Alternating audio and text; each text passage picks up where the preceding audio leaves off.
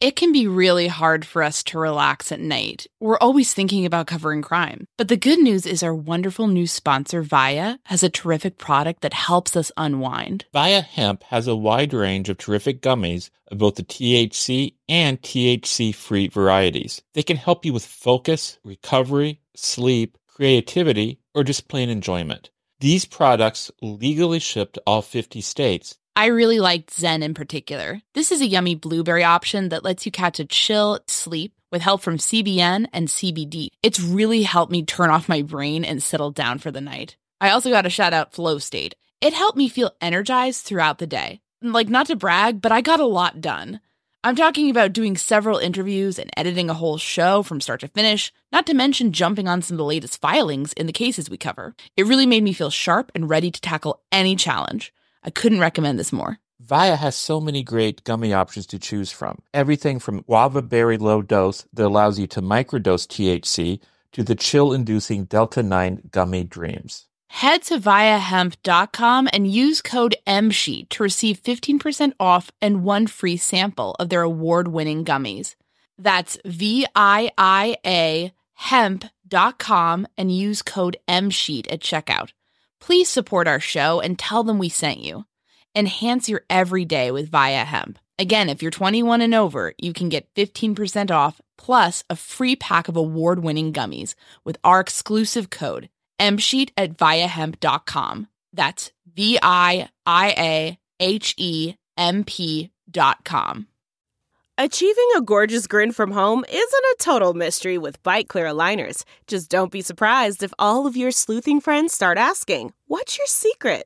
Begin by ordering your at home impression kit today for only $14.95. Byte clear aligners are doctor directed and delivered to your door. Treatment costs thousands less than braces. Plus, they offer flexible financing, accept eligible insurance, and you can pay with your HSA FSA. Get 80% off your impression kit when you use code WONDERY at Byte.com. That's B-Y-T-E dot com. Start your confidence journey today with Byte. Delve into the shadows of the mind with Sleeping Dogs, a gripping murder mystery starring Academy Award winner Russell Crowe. Now available on digital. Crowe portrays an ex-homicide detective unraveling a brutal murder he can't recall.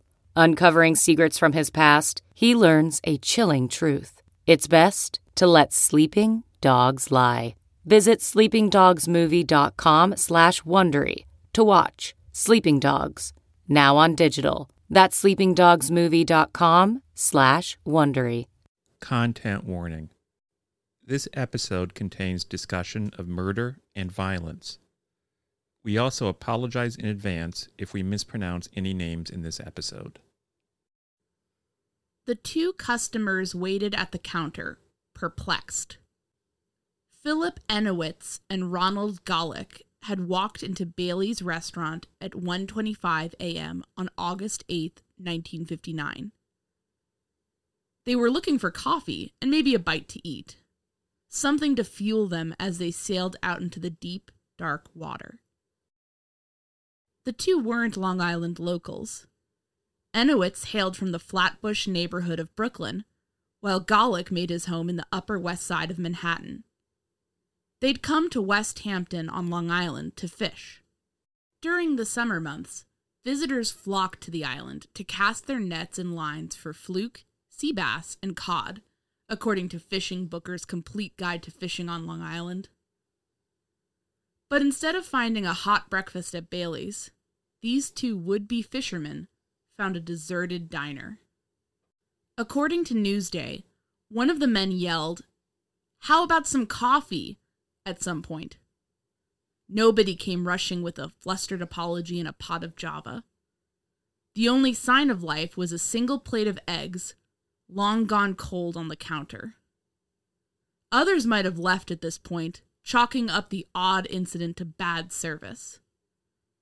But Enowitz and Golick seemed to sense something was very wrong. I wonder if they'd been recommended Bailey's restaurant specifically. After all, they were staying at Bailey's Motel, 150 yards down the road. That was owned by local businessman Irving Bailey. The Bailey family had once owned a turkey farm in the area, but moved into the tourist trade as vacationers flocked to the island, according to Dot Berdinka of the West Hampton Beach Historical Society. Irving Bailey had recently sold Bailey's restaurant to his sister, Irene Currier, and his brother in law, Edward. They'd opened the diner just six weeks ago. Bailey might have been helping his family out by sending lodgers their way. Or maybe Enowitz and Golick were just savvy gentlemen who found the silent, empty diner ominous. Either way, the two tourists started to search the place. When they opened the door to the women's restroom, they found the reason why no one had come to serve them. The body of a woman was lying there on the floor. This was 50 year old Irene Currier. She had been robbed. She had been bound with strips of cloth torn from an apron and a scarf. And she had been murdered. The New York Daily News ran a photo of Currier. The photo shows a woman with friendly dark eyes and a big hairstyle that was in fashion at the time. She's all made up with nice earrings to match. The Daily News also actually ran a very upsetting photo of her corpse.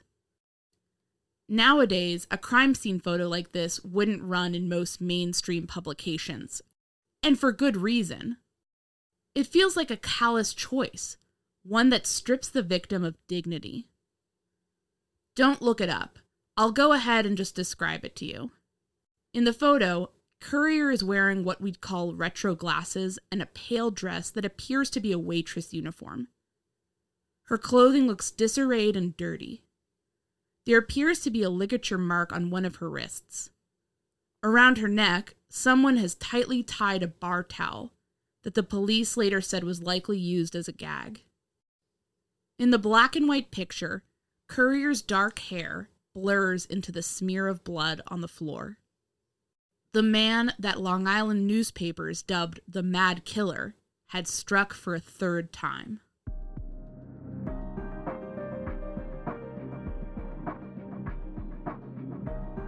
My name is Áine Cain. And I'm Kevin Greenlee.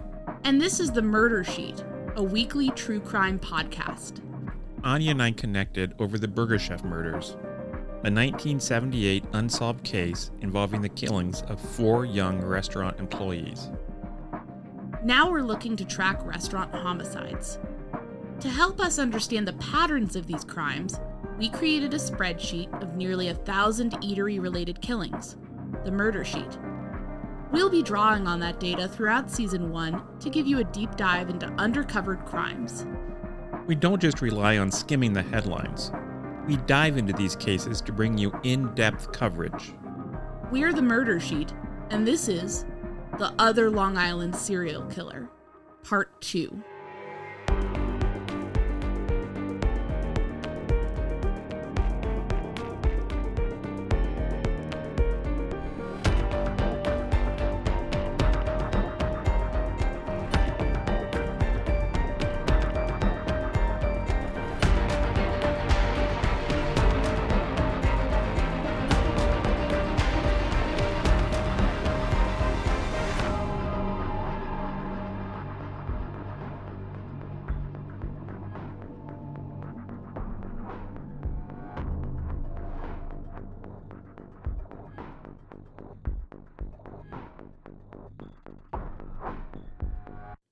Remember, if you haven't listened to last week's episode, please check that out.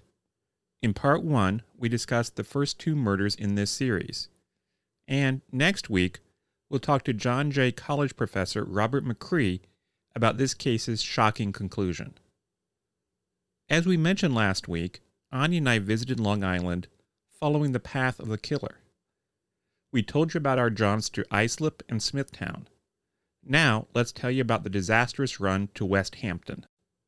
At the time, I thought I was pretty clever. I couldn't for the life of me find an exact address for Bailey's on newspapers.com. Somehow, through a lucky Google search, I found a 2010 article from the Southampton Press saying that Bailey's Motel was bordered by Old Country Road, Nadine Drive, and Seabreeze Avenue. The Bailey family apparently shuttered that motel in 2002. Well, I'd read in a Daily News article that the diner was 150 yards away to the east. The eatery was also said to be based right alongside the Montauk Highway. So I figured we should just shoot for the approximate location of the motel and then walk a ways following a compass app to see what we could find. Well, the punchline is that neither of us are directionally savvy. So even with the help of Google Maps, we somehow overshot the place where Bailey's once stood. By a lot. I blame myself. I was the one researching the location. I've also spent time out on the North Fork, so I should have realized that we went too far when we swung past Riverhead and kept going for a while. As it turned out, I'd plugged in a filler address that led deep into the South Fork. We ended up adding quite a bit of time to our trip. Plus, we lost the light. The sun was setting by the time we arrived on some narrow residential street, lined with patches of forest and big houses wrapped in Christmas lights. Now seems like a good place to mention that this last crime took place far to the east of the first two. West Hampton is about 35 to 45 minutes away from Islip and Smithtown, according to Google Maps. It's situated on the south shore of the island, facing the Atlantic Ocean. It's technically a small hamlet based in the town of Southampton. Today, the Hamptons in general are known for being a ritzy, star studded vacation spot. But we wanted to know what the place was like back in 1959. In researching this case, we reached out to a few historical societies. Eventually, we heard back from Dot Berdinka, the collections manager at the West Hampton Beach Historical Society. She was helpful and informed and pulled quite a few articles for us. Her husband John actually grew up in West Hampton, around a quarter of a mile north of Bailey's restaurant.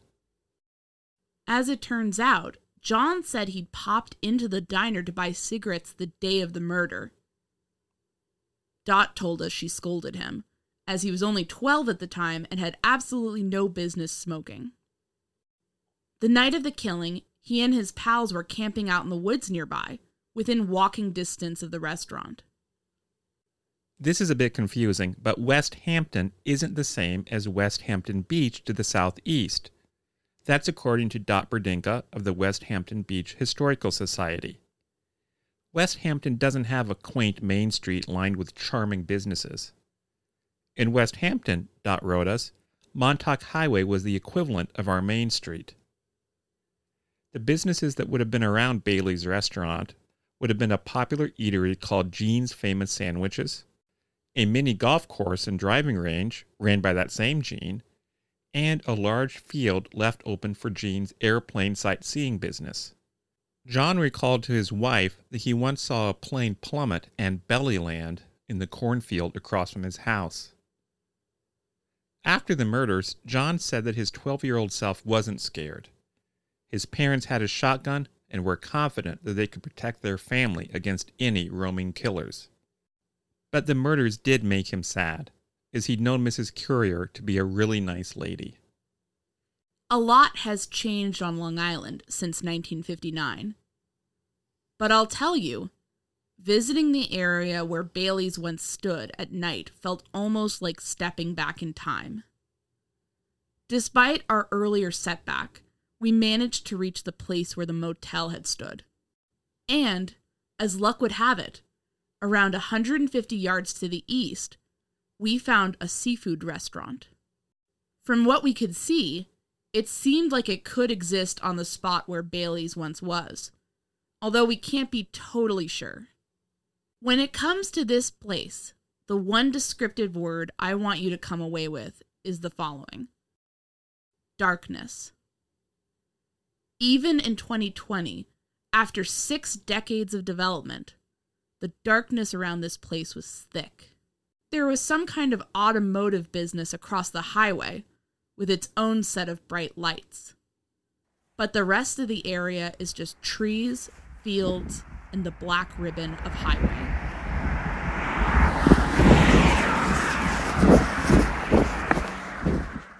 Now, let's jump back in time to that summer of fear.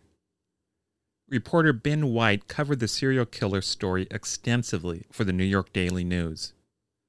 On August 9, 1959, he published a story breaking down the known facts of the Currier slaying.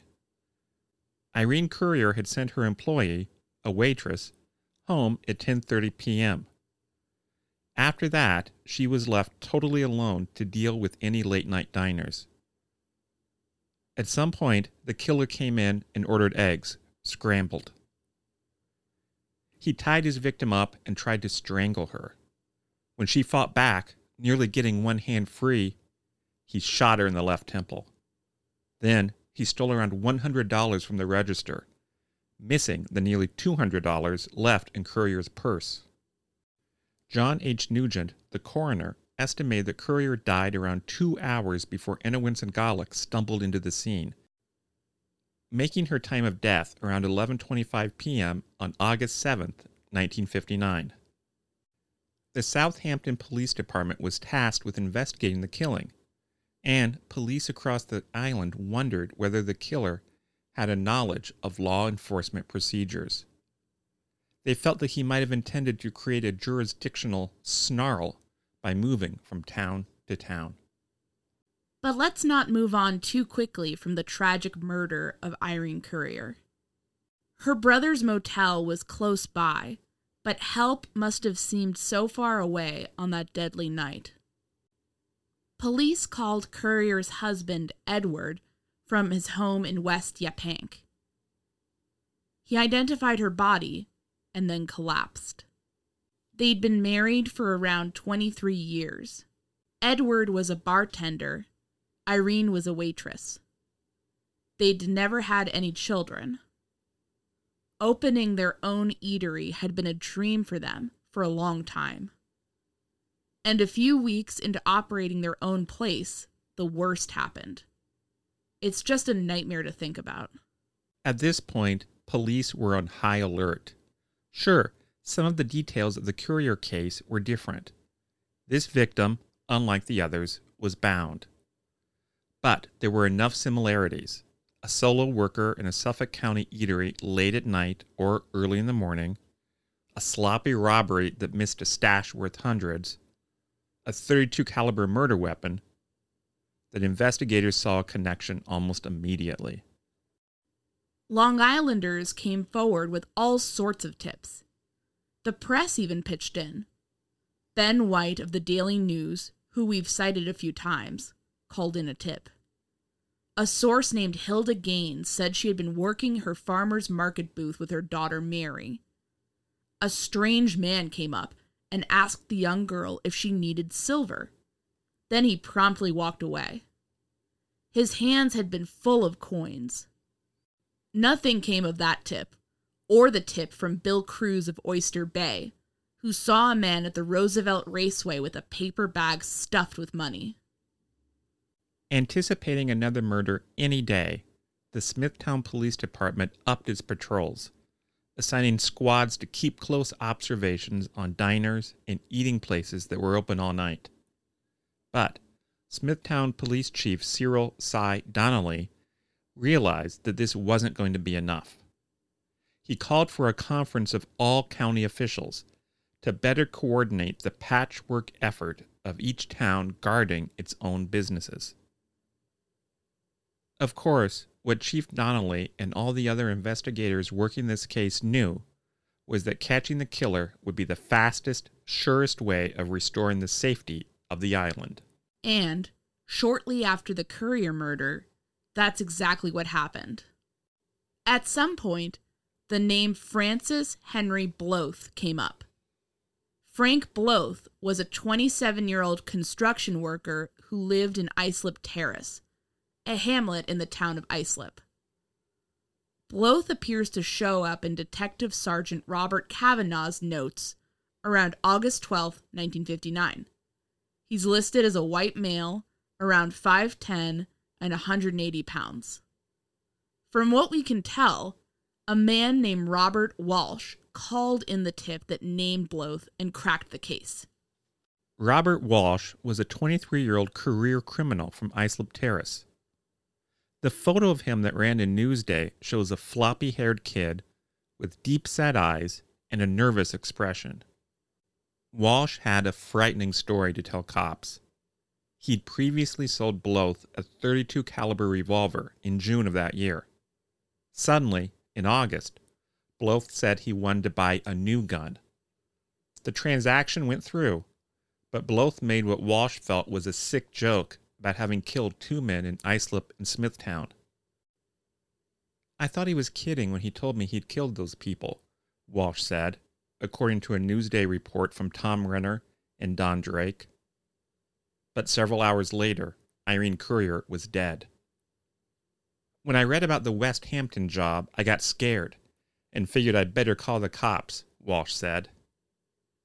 So he went to the police with his story, even though he ended up getting busted on gun charges. Police arrested Bloth on Monday, August 10th, 1959. They hauled the prisoner into the district attorney's office, where Walsh identified the man as Bloth.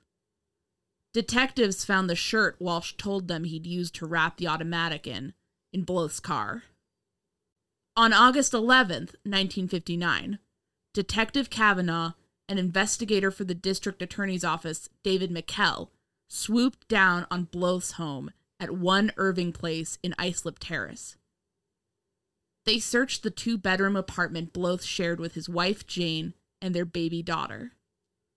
In our files from the Suffolk County Police Department, we received a blurry, typewritten list of items seized from the residence.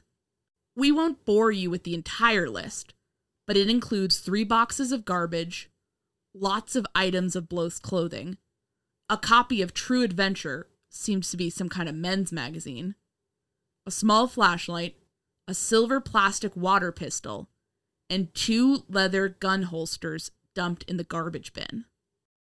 25 year old Jane Bloth apparently told investigators that her husband was at home during the first two murders. She also said the holsters were for her daughter's water pistols. But detectives knew pretty quickly that the latter claim wasn't true.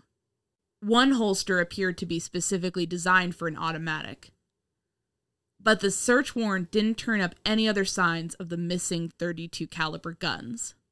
A weight loss journey can feel like a lonely struggle, but it doesn't have to be. For so many of us, lifestyle changes, like deciding to lose weight, adopting a nutritious diet, and taking up fun exercises, are all about putting our own health and wellness first. But it can be really hard to know where to begin or how to keep the weight off once we've seen some progress. Quick fixes like soup diets and juice cleanses are unsustainable. There's a much better way to embark on this journey that over 200,000 people have already chosen. We're talking about the Ro Body program. Here's how it works. Ro gives you access to one of the most popular weight loss shots on the market. Their Ro Body program then sets up a comprehensive weight loss program tailored to your specific lifestyle, health status, and goals. In addition to the weekly shot, you get one-on-one coaching with a registered nurse. That can help you adopt and stick with lifestyle changes like exercise routines and nutritious diets. It's a comprehensive program that sees participants lose 15 to 20% of their weight in a year on average. But the real benefit is that you keep that weight off. This is weight loss at its most sustainable. With Ro, the average weight loss is 15 to 20% of your weight in one year, in conjunction with healthy lifestyle changes. BMI and other eligibility criteria apply. Go to ro.co slash msheet. Sign up today and you'll pay just $99 for your first month and $145 a month after that. Medication costs are separate. Go to ro.co slash msheet. That's ro dot co slash msheet. CarMax is putting peace of mind back in car shopping by putting you in the driver's seat to find a ride that's right for you. Because at CarMax, we believe you shouldn't just settle for a car, you should love your car. That's why every car we sell is CarMax certified quality so you can be sure with upfront pricing that's the same for every customer. So don't settle. Find love at first drive and start shopping now at CarMax.com. CarMax, the way car buying should be. Okay, picture this. It's Friday afternoon when a thought hits you. I can spend another weekend doing the same old whatever, or I can hop into my all new Hyundai Santa Fe and hit the road. With available H-Track all-wheel drive and three-row seating, my whole family can head deep into the wild. Conquer the weekend in the all-new Hyundai Santa Fe. Visit HyundaiUSA.com or call 562 for more details. Hyundai, there's joy in every journey. Stories about Blythe began to spread around Long Island, and detectives ran some of them down. Police in Smithtown received a tip that may have been about Blythe from one Carlos L. Norris, a 27 year old from North Carolina who worked as an attendant at Pilgrim State Hospital. On August 17, 1959, he gave a statement about an incident that had happened that June. He was driving around at 2 o'clock in the morning with two friends, Leonard Reed and Carol Horsfield, crammed into the front seat of his car. It's not clear whether they were just messing around on a drive or whether they were reporting for work. They pulled onto Pilgrim State property and saw a figure in the darkness. It was a woman named Barbara, Again, it's not clear how they knew her, but they could see she was shaking, crying, and so they pulled over. Barbara told Norris that two men offered to give her a ride home from Pat's bar in Brentwood. But something bad had happened. We imagine it was some kind of an assault, although the details are not spelled out in the report. But that wasn't all. Barbara told Norris and his friends that the men still had a girl with them, a girl named Frances. They'd taken her out into the woods. Barbara begged Norris to go find the girl named Frances and pointed out the direction the men had driven in. Norris ended up letting his friends out and driving alone down a dirt road on the east side of Crooked Hill Road. At some point, he had car troubles. His car's clutch pedal was stuck to the floor. When he sat back up, he was looking into the barrel of a gun. A silver revolver with a white handle, from what Norris could tell. The strange man holding the weapon ordered Norris out of the car. He told me to get out of here and placed a gun to my head, Norris wrote. I told him I couldn't go because my car was broken down. I then reached up with my left hand and pushed the gun away. He told me that he really meant business. He raised the gun over his head and fired one shot in the air. He told me to sit here until he got away. In the meantime, Francis got into my car. The strange man and his companion then drove off, leaving Francis with Norris. Norris ended up bringing Francis back to Barbara, but the two women begged him not to report the matter to police. As you can tell, it's a murky incident. There's lots of dark space to fill in the blanks. To me, it sounds like some kind of sexual attack against the two women. But it's not entirely clear how this upsetting incident made it into the Lawrence Kircher case file. Norris told the police that he couldn't be sure the man with the gun had been Francis Blythe. But there were other, more concrete sightings, too. The wife of Lawrence Kircher, the second victim in the Mad Killer series, also recognized Blythe. Zella or Patricia Ann Kircher, the records aren't really clear, worked at the Portion Road Diner in Ronkonkoma. She told police that on August 4th, 1959, Blythe had come into the diner around 10 p.m. and ordered a cup of coffee. He sat there, watching the steam slowly fade. Then he abruptly left. She ultimately recognized his face when his photo ran in the newspaper. To think that she'd been working around the man who'd coldly shot her husband to death. Retired New York City detectives Joseph Marino, Joseph Brown, and Thomas Montgomery all backed up her story. According to an August 12th report from Smithtown detective H. Dwyer, Michael Ramoska of the Lake Diner in Ronkonkoma also filed a complaint against Blythe. Apparently, a man who looked just like Blythe had barged into Bill Bollert's local delicatessen. The doppelganger really creeped out the woman working at the counter. So Bill Bollert actually pulled a gun on him and ordered him to scram. The guy who looked like Bloth apparently excused his behavior by saying he was an auxiliary policeman, flashing a badge and his holstered gun before he left. But who was Bloth when he wasn't being a public menace in Long Island restaurants? Well, the young man had a troubled past. He was known for shooting cats with a BB gun. He once even strangled one to death with his bare hands.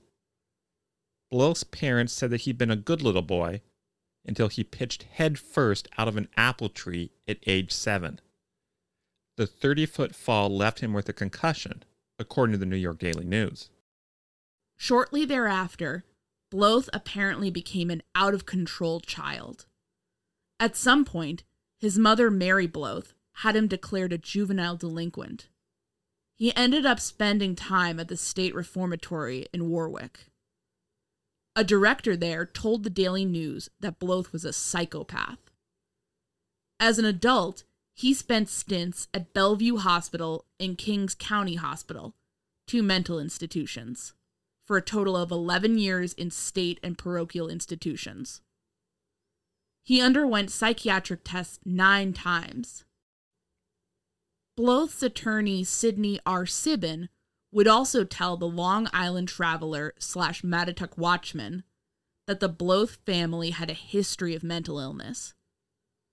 Before the murders, the defense also found that Bloth had been in a car accident that they cited as a possible reason for his worsening behavior. But, according to an August 20th, 1959 article in the Long Island Traveler slash Mattituck Watchman, Bloth confessed that his life of crime dated back before the murders. He was on a continual crime spree whenever he was out of jail, his attorney Sibin told the paper. He claimed responsibility for a number of assaults and robberies in Nassau County and Suffolk County, but not any other murders. Suffolk County District Attorney John P. Cohalan essentially told the paper that he personally did not care about any non fatal attacks. We have enough to do with checking out these three murders, he said. But despite his history of violence, Bloth's wife Jane said he also had a charming, gentle side. He'd wooed her and made her feel loved early in their relationship. He even bought a harmonica to play lullabies for his baby daughter. Jane is an important figure in this story. In his Heads and Tails segment for Newsday, columnist Jack Altschul wrote a bit about her. Jane had had a hard life herself, starting with being born in a mental hospital. Jane was separated from her twin brother at birth and then shuttled between foster homes. She strived to educate herself and became an avid reader. When she became addicted to dope while working at a nightclub in Greenwich Village, she'd put herself through rehab and got sober. It was Greenwich Village where she first met Bloth, who'd wooed her. At first, she'd turned him down, but eventually she went out with him. The two were married on August 21st, 1957. According to a Newsday piece from Tom Renner and Pat Gilmartin, Jane, who is Jewish, once asked Bloth, who is Catholic, if he wanted to have a Catholic wedding ceremony. He angrily declared that he came from the elements and stormed out of the room. And one of the most disturbing incidents came about on the day after the slaying of Hans Hackman. Jane said that Bloth came home with all the newspapers, which were all covering the murder. Whoever committed this is having a good time and getting a lot of headlines, her husband said. At that point, Jane tried to suppress the suspicion that her husband could be a vicious murderer but cold doubt continued to creep in as August stretched on. After Bloth was arrested, something broke inside Jane. She lied to alibi her husband. But on August 14th, she sat down with Bloth for two and a half hours in a cramped room in Islip's town hall. Earlier that day, the Daily News reported that he talked to a Catholic priest for about 40 minutes. Then he came face to face with his wife. At first, Bloth kissed her passionately, and proclaimed his innocence. But she pressed him for answers. Tell the truth, Frank, she said, according to a report from William Murtha and Sidney Klein of the New York Daily News. For me, for the baby. Photos ran in the papers showing Jane after she left the meeting with her husband. They capture a pretty woman with dark, curly hair and hoop earrings. She wept and stood hunched like a great weight had been cast over her shoulders. Jane told reporters that she'd stick by her husband because she'd married him for better or worse. But her mission that day had been successful. The petite 25 year old had pushed Bloth to confess to his crimes. He gave cops a full confession for each of the three murders. He also admitted that he was casing an Islip bowling alley owned by a father of five named Maynard Schill, who later said he'd seen Bloth hanging around the joint. Bloth even confirmed that he was planning to kill Rudy Feicht, the scrappy restaurateur we told you about in part one, who'd slammed the door in Bloth's face. Bloth told police he was a danger to everyone, with the exception of his mother, his wife, and his baby. Every other living person was fair game. At no point did Bloth show one iota of remorse for his rampage. He earned decent money through his construction jobs and seemed to be up to date on his bills. He told cops, I like to kill. He was a cold fish. Bloth's own attorney, Sidney R. Sibin, stormed out of the confession in disgust. The man must be insane. No normal person could kill and talk about it that way, he told reporters, according to an article from the Daily News. On August 15th, 1959, a manacled Bloth was shuttled from Islip to the Suffolk County Jail in Riverhead. Meanwhile, police started trying to find his murder weapons. He assisted with the search for the automatic gun he'd tossed into Lake Ronkonkoma. So did Ben White of the New York Daily News, who called Chief Donnelly on August 17th to share a source's tip. A man named Frank had called in to say that while swimming, he'd seen a gun in the water. He offered to meet the cops outside of Freed's restaurant in Smithtown to lead them to the weapon. It's not clear which lead ended up panning out the one from Bloth or the one from the mysterious swimmer. But either way, they found the gun. One photo that ran in the New York Daily News captured the successful search.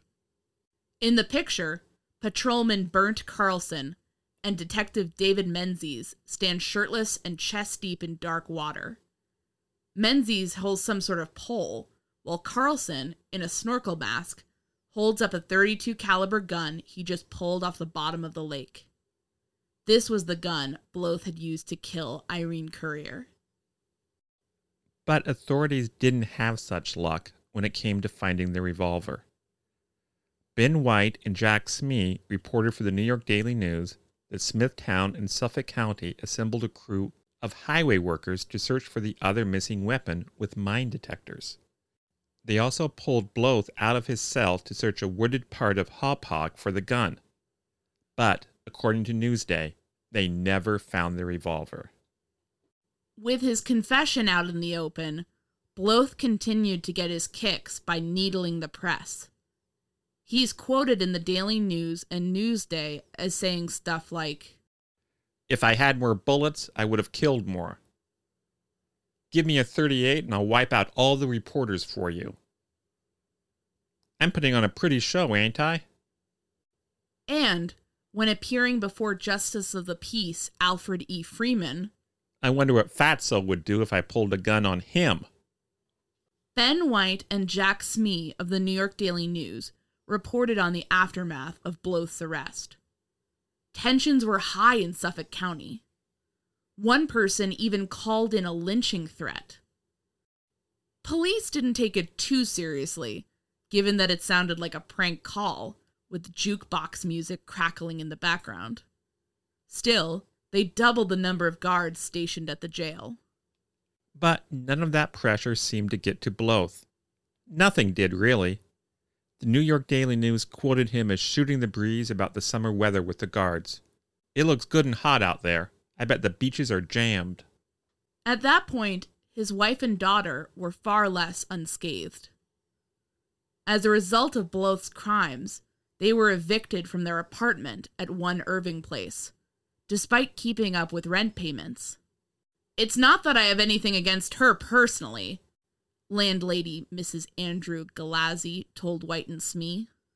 But this trouble has become a source of embarrassment, with cars driving up and down the street all day and night and people bothering the neighbors with questions. Now that police had built their case against Bloth, it was time for the district attorney's office to take over. The Patchogue Advance reported that Cohalan had impaneled a grand jury to indict Bloth for the murders. Witnesses called to testify include a few figures we've introduced you to already, including Diane Diner manager Joseph Lauer, the witness who found Lawrence Kircher's body, Wilfred Boutin, Kircher's son Lawrence Jr., the tourist from Brooklyn, Philip Enowitz, Irene Currier's brother Irving Bailey, three pathologists who examined the victims, and officers from the police departments of Islip, Smithtown, and Southampton. The same article mentioned that Walsh, the star witness for the prosecution, the man who had handed over Bloth, signed an immunity waiver and was free on bail. Over the course of the fall of 1959, experts examined Bloth to see if he was legally insane. On September 3, 1959, the Patchogue Advance reported that Dr. Hyman S. Barahal, who ran Pilgrim State, said his institution wasn't secure enough to hold Bloth, although he did recommend two psychiatrists who would be able to scrutinize Bloth. Sibin, Bloth's attorney, was also permitted to engage his own experts. But Bloth didn't seem to appreciate the implication. I told him of my plans of offering an innocent plea by reason of insanity, and he tried to attack me, Sibin told the Patchogue Advance. The deputies had to hold him back. He screamed at me, Nobody can call me crazy and get away with it. On September 7th, 1959, the grand jury handed down four indictments against Bloth. When the accused murderer was arraigned by Judge Lloyd P. Dodge, Bloth's attorney Sibin instead offered a plea of innocence by reason of insanity. I want to plead guilty. Why can't I plead guilty? I'm going to get the chair anyway, Bloth shouted in response, according to the Long Islander. In November of 1959, Bloth fired Sibin and replaced him with a defense attorney named John Clark. The trial began in the spring of 1960 when a jury of 12 men was assembled in Suffolk County. Proceedings went forward in the county where Bloth had run wild, despite concerns from the defense that the jury pool was tainted by extensive press coverage. The trial was for the murder of Irene Currier only and featured two counts of first degree murder, one for the premeditated killing and the other for felony murder, as the slaying occurred during a robbery. A count of first degree robbery was also thrown in for good measure. The defense wanted to make a case for Bloth's innocence by reason of insanity. They conceded that Bloth had killed three people, but argued that he couldn't understand that what he was doing was evil. The prosecution felt that this was just a weak excuse for a brutal man. The district attorney wanted to send Bloth to the electric chair in what would have been the first death sentence handed down in Suffolk County in 30 years.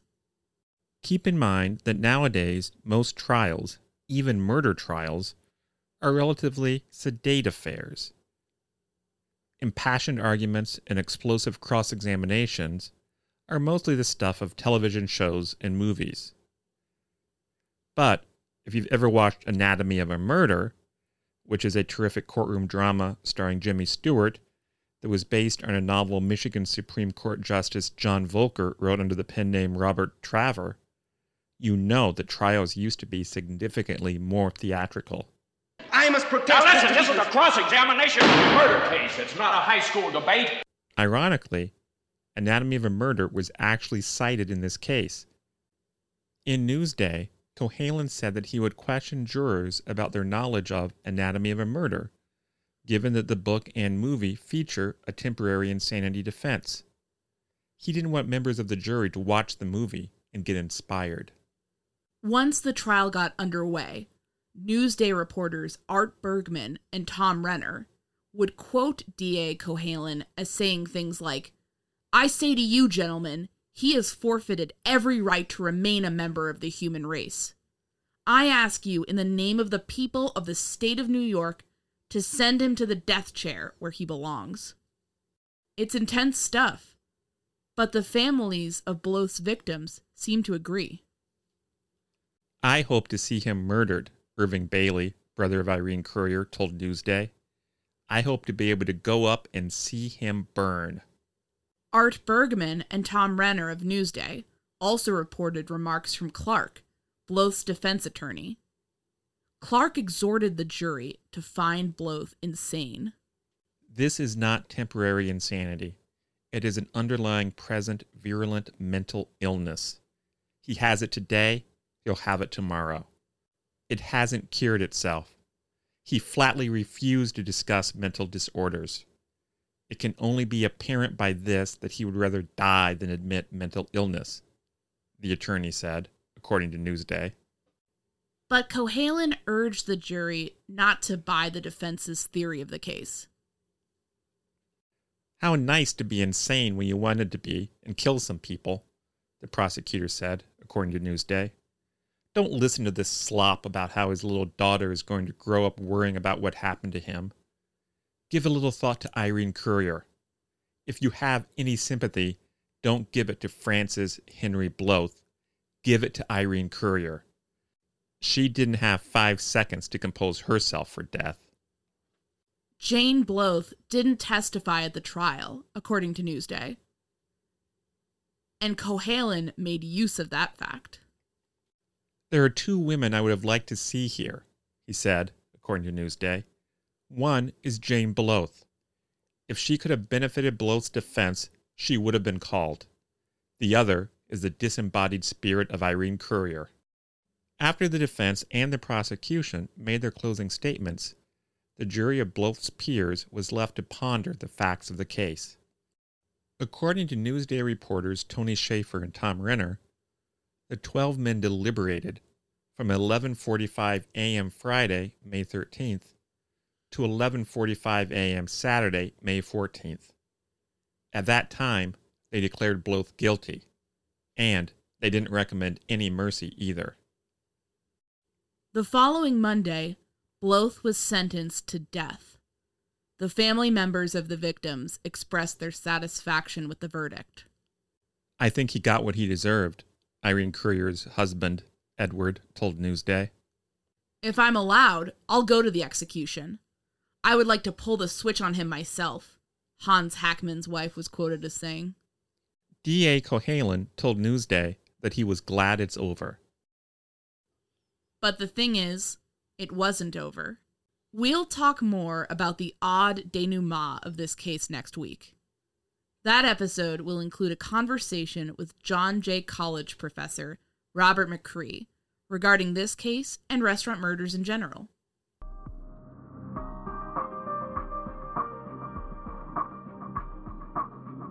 Special thanks to Dot Berdinka, her husband, and the entire Westhampton Beach Historical Society for their help and insight.